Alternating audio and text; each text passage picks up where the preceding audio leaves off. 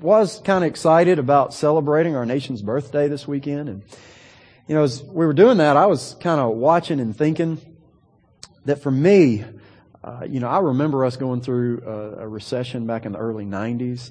Uh, but this is, you know, I don't know that for me, I've looked at our nation and, and seen us in as tough a time economically and, and maybe, uh, uh, just the way we feel about ourselves as a nation right now, as, as we are right now. Um, now, I, I, keep telling people all the time, I told somebody even this morning before the first service, I, I really think the answer to it all, if we could just get gas below $3 a gallon. I think we'd all be happy. We'd all be excited. We'd spend a little bit more money. Uh, we'd rebound from all that. I don't think that's going to happen, by the way. But I think that would solve all of our little economic uh, woes that we've got going on. I was reading a story this week uh, about a, a, lady named Ann Scheiber. She died in 1995. She was 101 when she died. Uh, but she had, had retired at age 51. I'd put it back in 1943 to kind of put things in perspective here. When she retired in 1943, she was making about $3,000 a year. All right. She had managed to save up to that point about $5,000 and, and she invested it in some stocks when she retired. Now she, she didn't live extravagantly. She, she was in a little small rundown apartment in Manhattan. So they say the furniture was all torn up. She never replaced it. There was dust everywhere. Uh, she didn't want to spend money on a, a newspaper subscription, so once a week she'd go down to the library and read the Wall Street Journal. And as I say, $5,000 she invested in 1943. That's all she had at the time. Um, in, in 1995, when she was 101 and died, she, she left her entire uh, estate, so to speak, her entire estate to a university there in New York. Her estate was valued at $22 million. All because of investing $5,000. Um, but you see, she kind of understood the value of investing for the long haul. Those stocks went up and down, I'm sure, over those many years that she had them, but she never sold it off.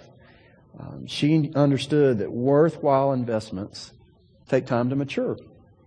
And, you know, no matter whether you're a, a baby Christian, you've just met Christ, or, or you've been serving Him faithfully for years and years and years, I think we all have to, uh, uh, to sit back and, and, and kind of get a, a, lesson again. Maybe, maybe we've heard it all before, but maybe uh, just kind of remind us about spiritual investments and how they take time to mature. Uh, you know, I, I've met a lot of people over the years who've just kind of bailed out on their spiritual investments. Maybe they bailed out on being a, a husband or a wife, or maybe they bailed out on being a father. Maybe they bailed out on the church. Just got a little bit disillusioned with the church, and I, of course, everybody I ever meet when they tell me that and share that story with me, I tell them, you know what? You're going to be disappointed in the church for the rest of your life. Uh, man, put your faith in Jesus Christ. Put your investment in Him, not in the church. Now, I think He certainly wants us to serve in the church, but our investment needs to be in Him. And, and I, you know, I've, but I've even met people who've basically cashed out on God. They've just walked away from Him. Good news is He's always there. He's ready to receive them. Um, and, and wherever you go, He is already there. But you know, Here's a little bit of good news for this uh, downturn in the economy. God wants us to be rich. Now, He may not care about it material rich, but He does want us to be spiritually rich. He tells us, I was looking through uh, Timothy this morning, First Timothy. You don't have to turn there. I've got it. It's First Timothy chapter 6. You might jot that down in your notes. Uh, verse, starting with verse 17, it says, Command those who are rich in this world not to be arrogant, nor to put their hope in wealth, which is so uncertain but to put their hope in God, who richly provides us with everything for our enjoyment. Command them to be, to do good, to be rich in good deeds, and to be generous and willing to share. In this way, they will lay up treasure for themselves as a firm foundation for the coming age, so that they may take hold of the life that is truly life. God wants us to, to reap those dividends of, of peace, of uh, joy, of, of contentment, of fulfillment. I mean, I, I, believe He wants us to lay our head on that pillow at night and, uh, and just know and feel content and satisfied in our investment. In fact, in John uh, 10, verse 10, Many of you know the verse well. It says, I, I have come that they may have life and they may have it abundantly. He wants us to have an abundant life here on this earth. Matthew, uh, uh, well, let me go to Mark first. Mark chapter 10, verse 21. You know the story of the rich young ruler. He came to God wanting to know, or came to Christ wanting to know what to do, and Christ gave him a great investment plan. He said, Sell whatever you have and give to the poor, and you will have treasure in heaven. And come, take up the cross and follow me. Great investment plan, but the rich young ruler couldn't do it. Now in Matthew chapter 6, uh, another verse that, that Christ shares with us, it says, Do not lay up for yourselves treasures on earth where moth and rust destroy and where thieves break in and steal. But lay up for yourselves treasures in heaven where neither moth nor rust destroys and where thieves do not break and steal. You know, in Corinthians, uh, 1 Corinthians 3, there's a great story about making Christ the foundation of our life. And, and the best visual picture I ever had of that, it was back, it was the first church I served. Uh, I was very honest with the first crowd. Uh, I wasn't real smart in some things I did early in my ministry. Uh, I was the only full-time staff member. Our pastor had left. We were looking for a pastor. Uh, we built about almost a $1 million addition. And this was up in Eclectic. And, you know, a tornado hit and I, I, I didn't know these things. Okay. So Sunday, the construction crew hands the keys over to us. They're through. They've completed the job. I didn't know about the whole insurance thing. You know, I hadn't built a house. I didn't know what that meant. So our building wasn't insured. That's on Sunday. On Monday, a tornado hits Eclectic. And, and I had a friend who went up in a helicopter and fo- followed the path of the tornado, and you could literally see it. it. It was a half a mile wide. It came from Wetumpka. It came up, came up to Eclectic, went in Eclectic, stopped, went up in the cloud, went over the church, and came back down and went on through. Now, I promise you, I'm much smarter now.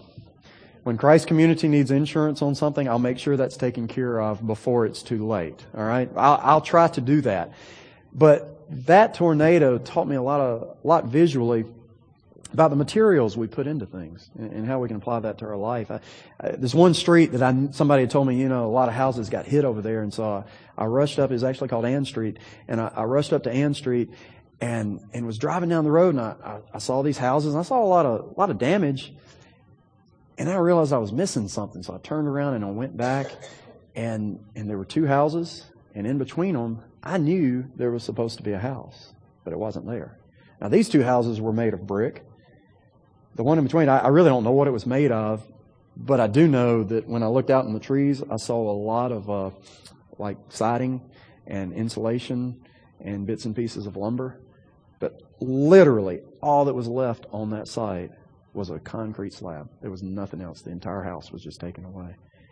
And you know, it was a great visual for me, uh, even spiritually, to see, man, you know, what, what we build our life with, what we put our investments into, make an incredible difference for how we're going to stand when the storms come. You know, we could, uh, and I, I probably would want to.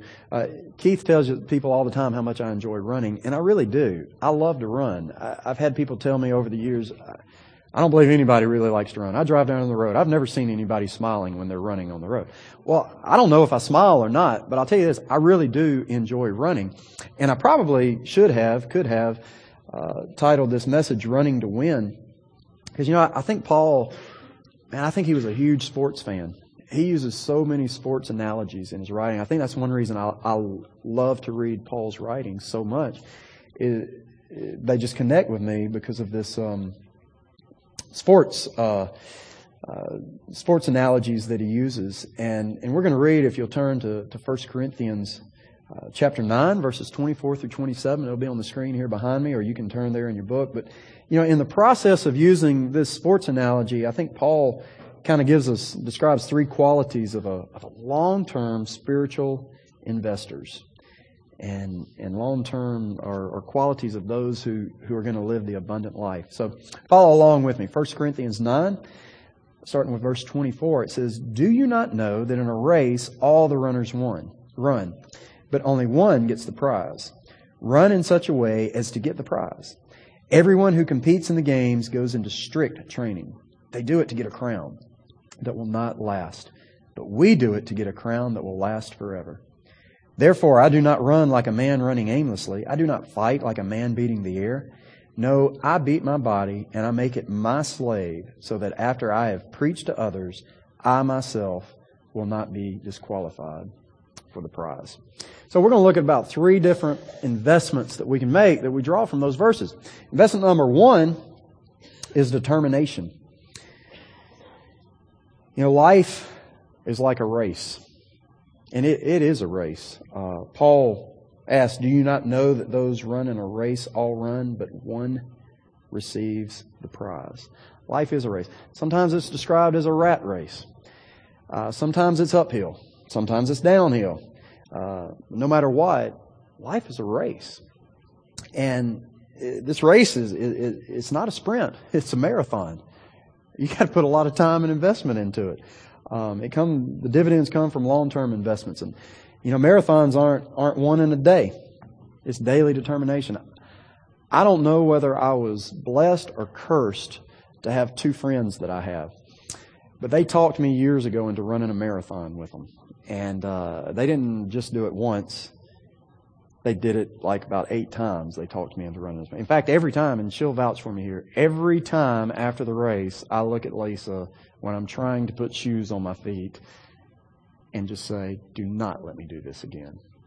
And within about two weeks, we're planning where our next one's going to be.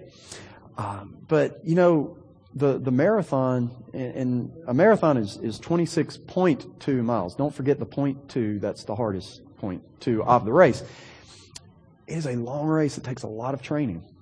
It takes days and days and weeks and weeks and months and months. These two guys that I run with, we usually, usually plan about 12 weeks out to start our training program. Now, one year they tricked me and we only started about seven weeks out from the marathon and I, I was ready to kill them by the end of the marathon. But nonetheless, we for 12 weeks will do this plan of what we're going to run.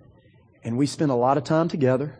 And it's great fellowship. And then when you're running uh, 15 to 20 mile to 22 mile run, that's a lot of hours in there to spend.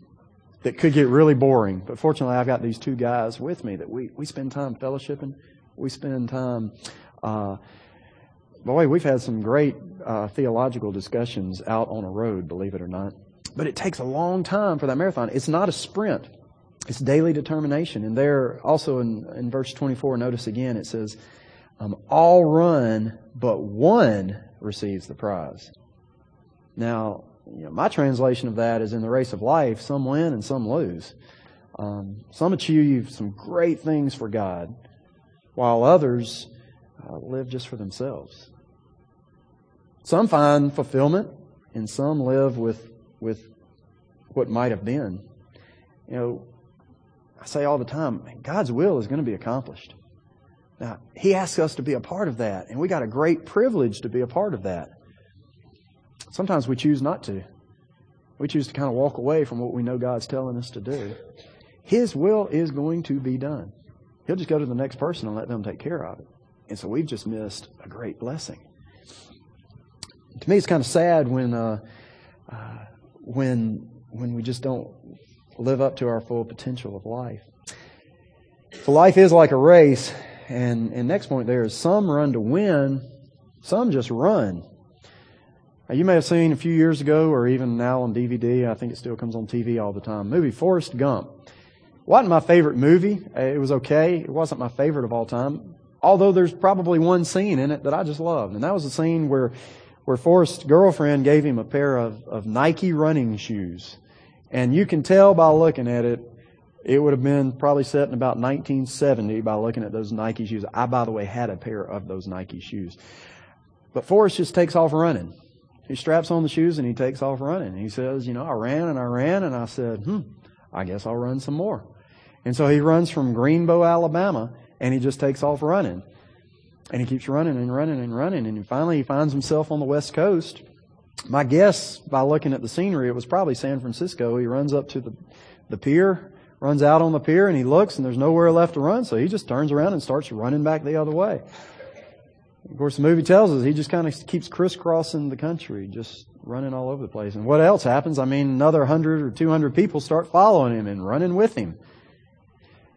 But Forrest was not running to win anything. He was just running. He really wasn't getting anywhere. And I guess he kind of realized that, right? He was out in the desert running and he just stopped and decided he was through running.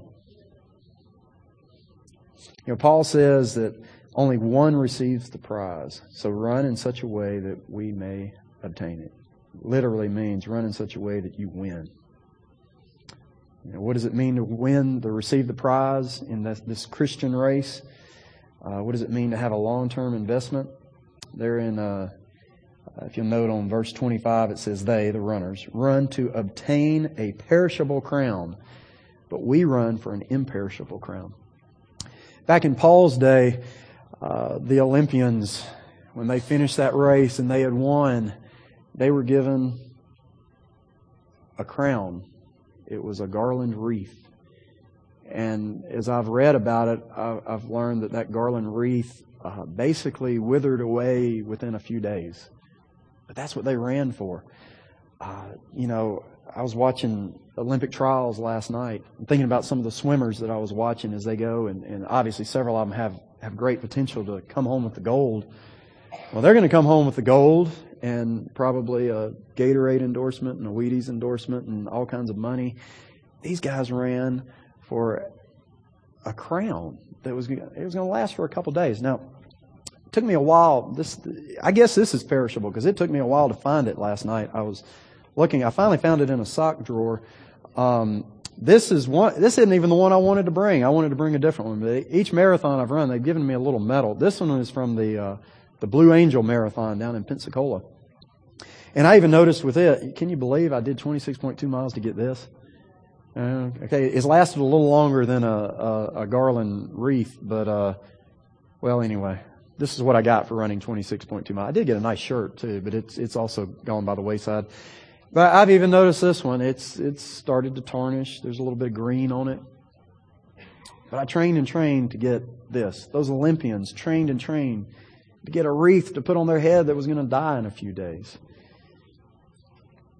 We run in order to receive an imperishable crown. You know, in salvation, we've got eternal life. Uh, but in running the race to win, uh, we get, and, and Paul talks about it a little bit in 2 Timothy 4 8, he describes it as a crown of righteousness which the Lord, the righteous judge, will give on that day. So the big difference in our race and the race for those guys on the track, every Christian has the chance to win. Only one of those guys is going to win. Every one of us can win. You know, every Christian already has uh, has won. We've got salvation in Jesus Christ. But we all have the right. Uh, if we have the right strategy and practice self-discipline, we can win that righteous crown that Second Timothy talks about. Also, determination makes all the difference. You know, one of the, the greatest tragedies in the world to me is a, is a person who possesses great abilities great potential, but they just kind of drift through life. They don't have any ambition. They don't have any drive. They don't have any determination. They just kind of settle for, for mediocrity. Uh, a few years ago, uh, back in the 80s, and, and, the first crowd, I really dated myself on this because a, a lot of folks here probably don't remember when college football, there was no tiebreaker. All right. There used to be where you could actually tie at the end of the game. Well, I remember back in the 80s watching and cheering on Auburn as they were playing Syracuse in the Sugar Bowl. And, and many of you probably remember it. it. It got down to the end. There were seven seconds left on the board. Auburn was down 17 14, uh, 12 yard line or so, I think. And, and they had a chance to win the ball game. A good pass wins the game. Field goal ties it. And Coach Dye sends out the field goal unit. They kick the ball, they tie. Um, of course, Syracuse, I think, sent, I want to say it was like 2,000 neckties to Coach Dye as a joke. Of course, he got the last laugh because he sold those ties for a scholarship fund and made something like a million dollars off of those ties for a scholarship fund. But the point is, here are some guys who worked hard. I, I mean, literally, I don't know, there probably was blood, but certainly sweat and tears. They worked hard for that game. And they ended up with a tie. And And Paul's message is don't settle for a tie. Give every day all that you've got to give.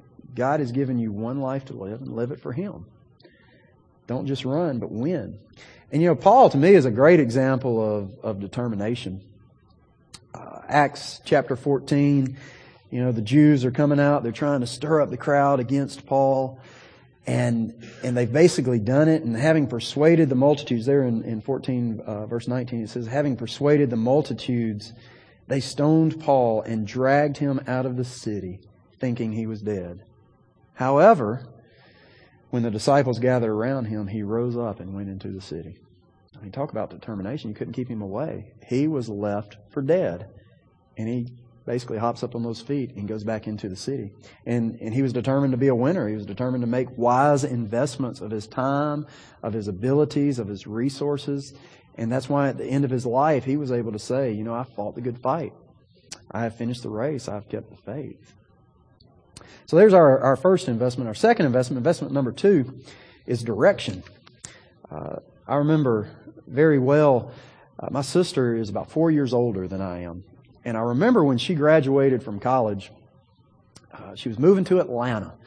And the whole family had to help her move to Atlanta, of course. It's the first job after college, right? So my parents and I, and I, am pretty sure Lisa actually, we, we were dating at the time. I think she even went with us and, and my grandmother met us up there. I mean, this was a huge family event, right?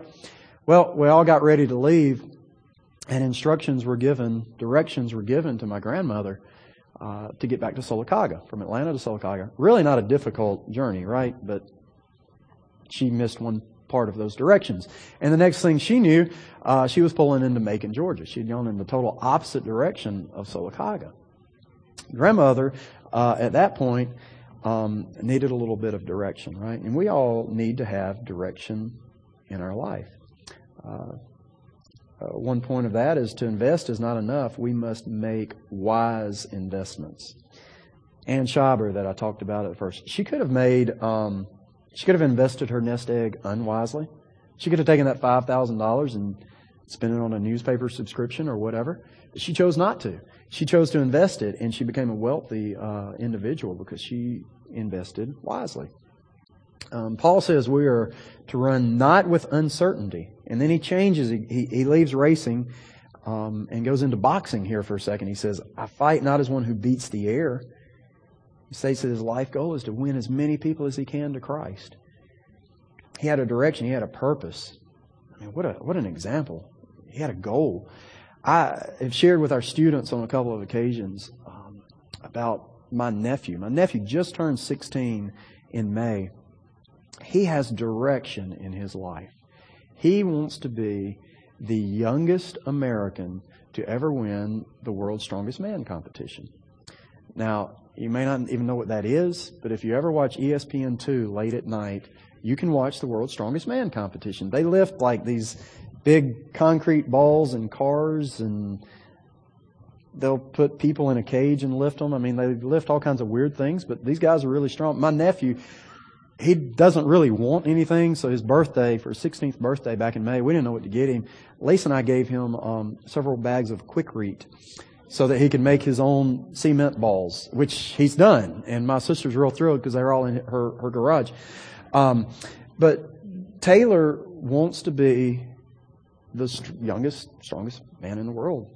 All right, that's what he wants to do. And a few months ago, uh, he he set a, a state record. He was at a high school competition. He set a state record uh, in, let's see, he set three of them. One was for squats, one was for deadlift, and one was a combined total of the two or something like that. And I was real proud of him. I thought, oh, that's great, man. He set a high school record. And then I found out, no, he set the state record for men.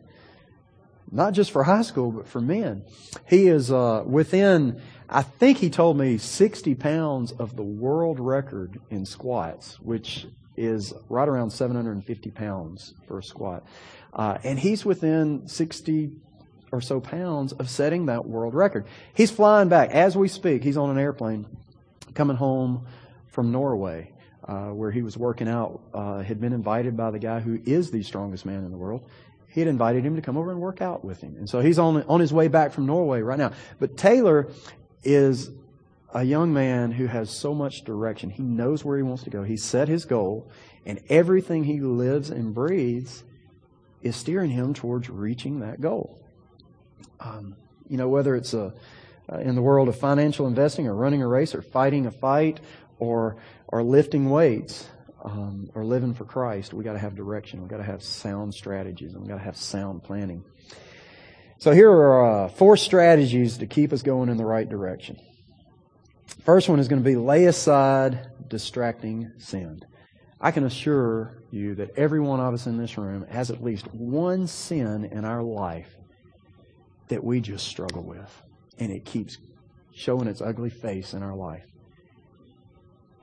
Hebrews uh, 12:1 says, "Lay aside every weight and the sin which so easily ensnares us."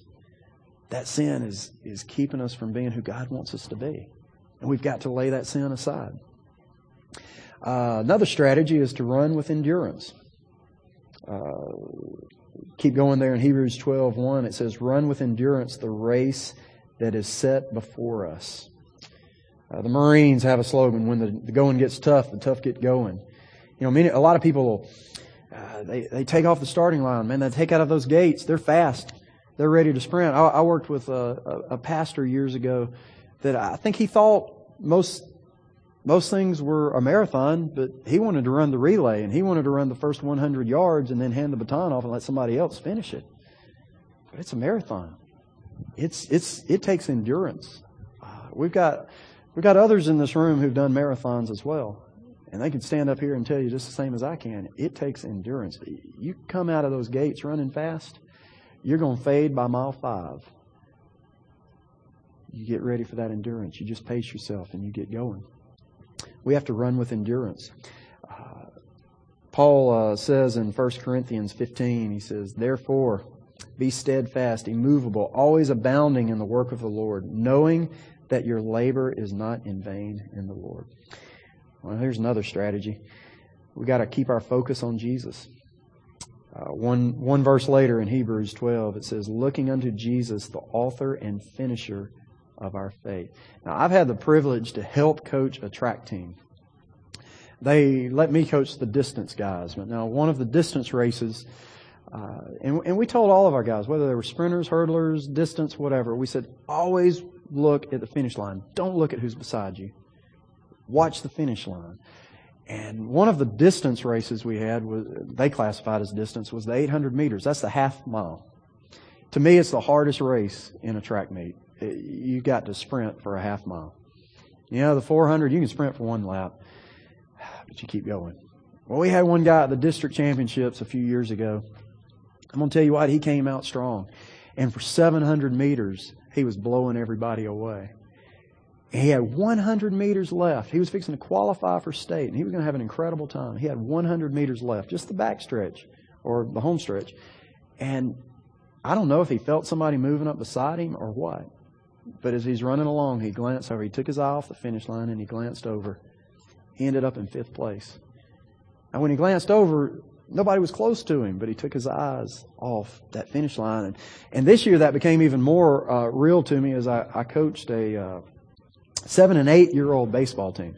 Hardest thing you can do for seven and eight year olds is to convince them not to look where the ball went they just hit, but to look at first base and run as hard as you can. Now we had a couple that finally were able to to, to do that, and they showed that they actually made it to first. They were safe because they didn't watch the ball. They just beat the throw because they were running as hard as they could. Well, we got to keep our eyes focused on Jesus. And then uh, the fourth strategy there is to look to the fields.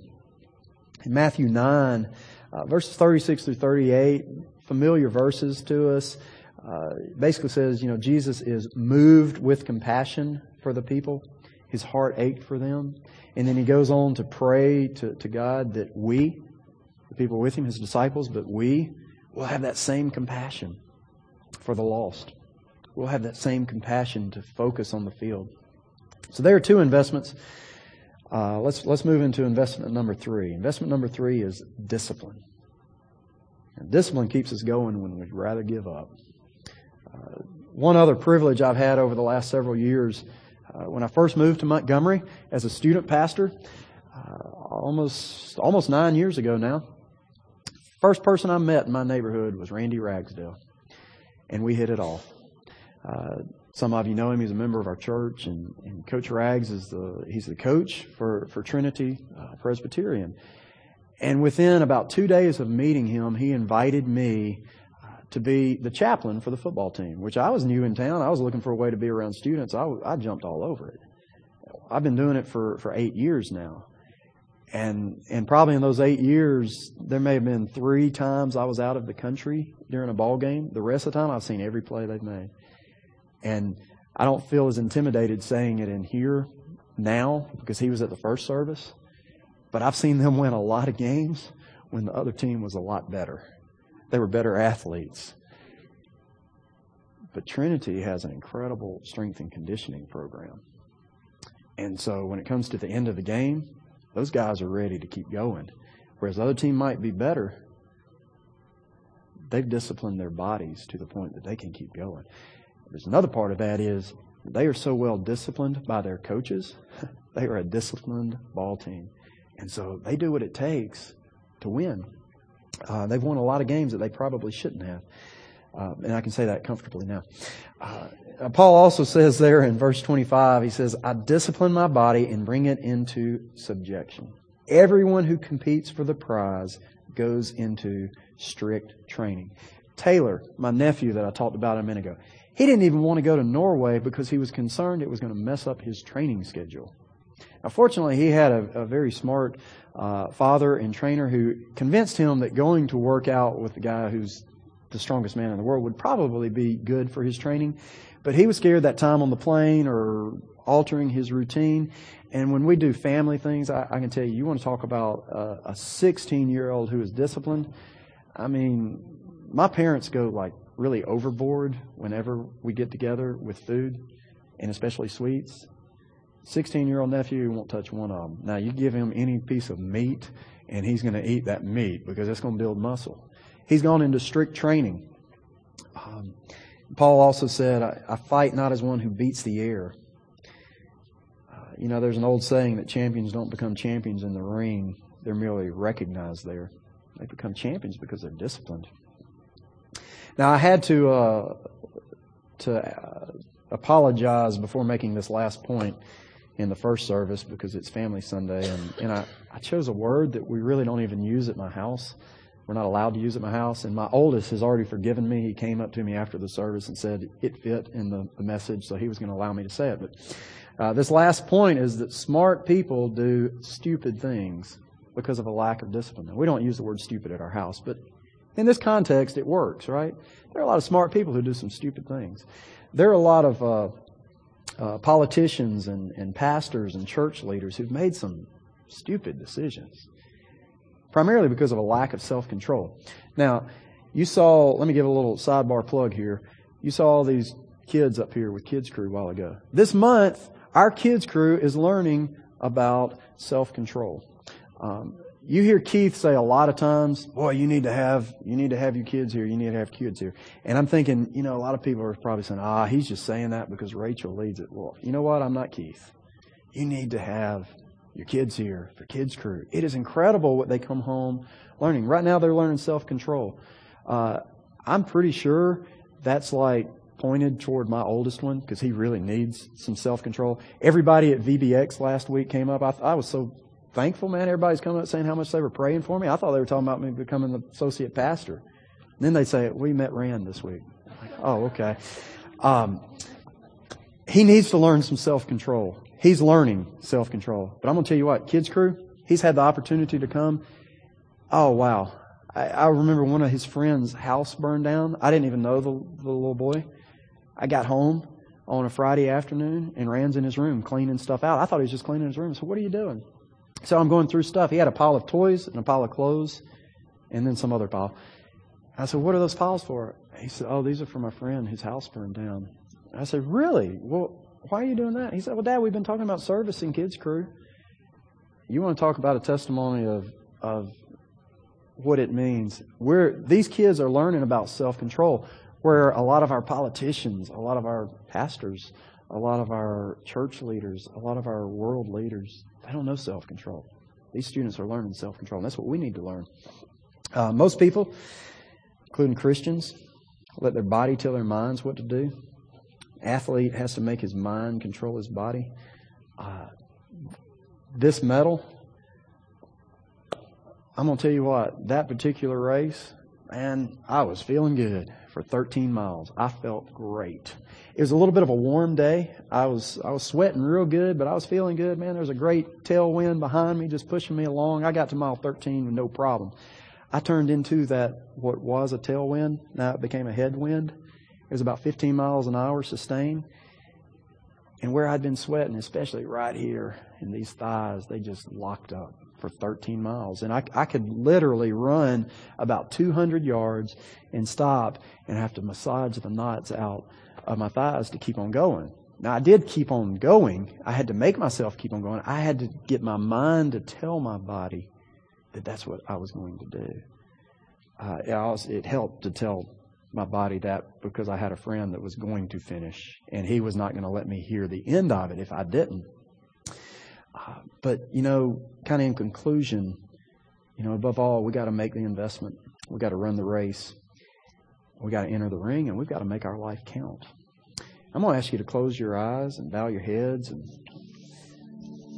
I just want to give you a, a few moments here to to spend some time alone with God. I'm going to be quiet in a second and let you just uh, just sit there and uh, you can make your chair uh, an altar, or you may want to go over to to one of the crosses. I know the one over to my left, your right. Mike Murphy is over there to receive anyone who who just needs to talk, who needs to uh, find out a little bit more about investing your life. Maybe you've come this morning and, and you haven't made that first investment of just asking asking Christ to be Lord of your life. And probably don't even really know what I'm talking about up here. That's okay. Because Mike's over there. Man, I'm right here after the service. Maybe it's a person that brought you. Maybe a person sitting beside you. you just want to take their hand and ask, ask them for help. So I'm going to give you a few moments just to pray. Go talk to Mike if you need to. And then we'll close in prayer.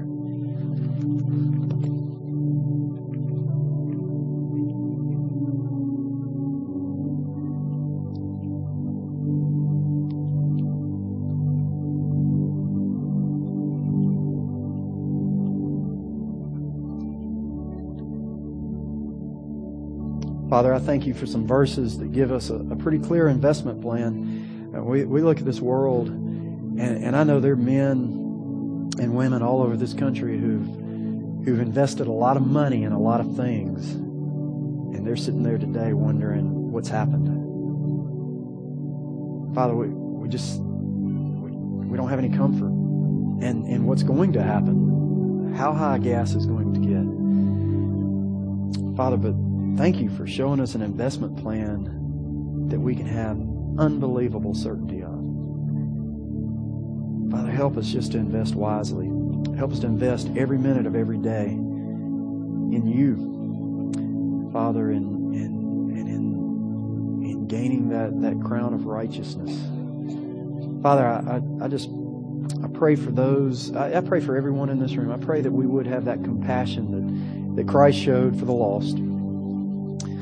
Father, and that I just I just pray for those who, who don't personally know you now, Father, that an, another day won't go by without them getting to know you, without them getting that opportunity to make wise investments. Father, again, I, I pray for so many who are, are traveling. I, just pray for uh, traveling mercies for them. We pray this in Jesus' name.